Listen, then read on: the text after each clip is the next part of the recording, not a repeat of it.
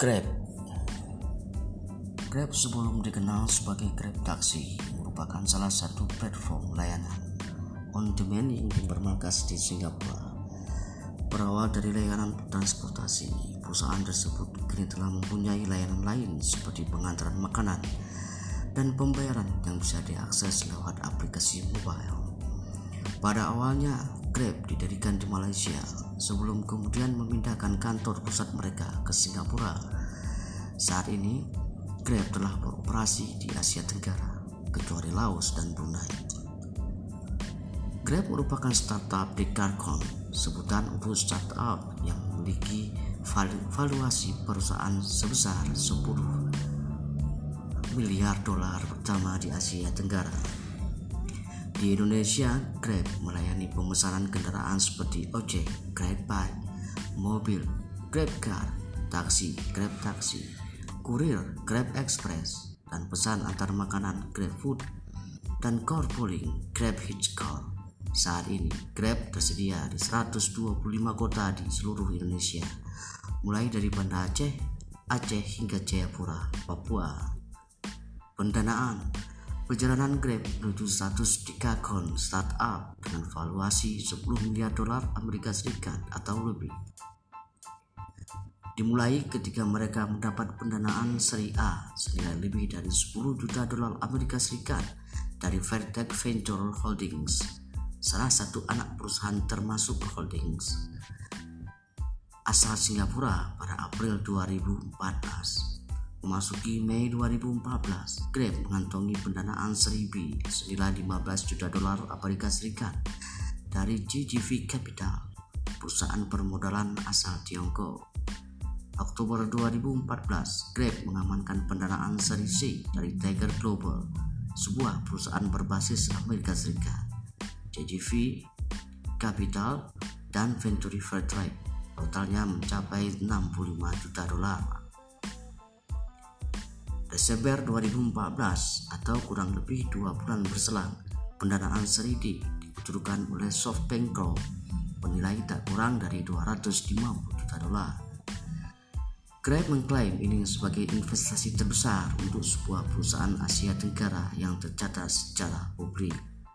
Butuh waktu kurang lebih 8 bulan sebelum Grab akhirnya mendapat pendanaan seri E dari Didi Chuxing dan China Investment Corporation pada Agustus 2015. Nilainya dilaporkan mencapai 350 juta dolar. Setahun berselang, tepatnya pada September 2016, Grab dikabarkan sukses mengamankan pendanaan seri F senilai 750 juta dolar dari SoftBank, Didi, dan Honda. Agustus 2017, SoftBank dan Didi plus Toyota mengucurkan pendanaan seri G pada Grab nilainya disebut-sebut mencapai 2,5 miliar dolar. Memasuki Oktober 2018, Grab kembali mendapat pendanaan Booking Holdings sebelum bernama Prince lain memberikan pendanaan ekstra senilai 200 juta dolar. Desember 2018 silam, Grab mengumumkan rencana mereka untuk mengamankan pendanaan Seri H Target yang dipatok kabarnya tak kurang dari 6,5 miliar dolar. Pada 2015, Grab Taxi membuka fasilitas penelitian dan pengembangan di distrik bisnis Singapura dengan nilai mencapai 100 juta dolar. Fasilitas ini menjadi rumah bagi 200 data engineer dan scientists. Beberapa tenaga ahli didatangkan untuk mendatangkan perkembangan fasilitas ini. Salah satunya yang cukup menarik perhatian adalah Uzu, mantan engineer Facebook dan kreator Facebook Connect tersebut menjadi bagian dari Grab usai meninggalkan perusahaan pesutan Mark Zuckerberg pada Agustus 2019. 2015.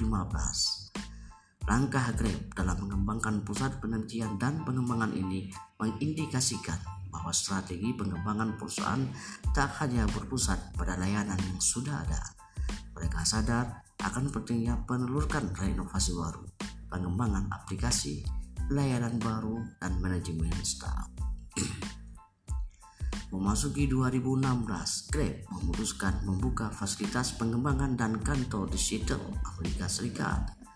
Langkah ini diambil untuk memastikan agar perusahaan tak ketinggalan segala perkembangan terkini di negeri bangsa sekaligus membuka peluang merekrut tenaga ahli dari sana. Tak sedikit media yang curiga Grab bakal segera meluncurkan di kawasan Amerika Utara. Namun dugaan tersebut langsung dibantah lewat pernyataan resmi perusahaan. Disebutkan bahwa saat ini fokus sedang diarahkan untuk mengakuisisi sebanyak mungkin pengguna di kawasan Asia. Pada Mei 2019, Grab melakukan uji coba layanan peminjaman peminjaman skuter elektris di BSD City. Layanan ini, layanan ini kemudian diperluas hingga ke Bandara Soekarno-Hatta dan daerah Jakarta Pusat. Meski demikian, Pemerintah DKI Jakarta melarang skuter elektris beroperasi usai tewasnya pengguna Grab Wheels.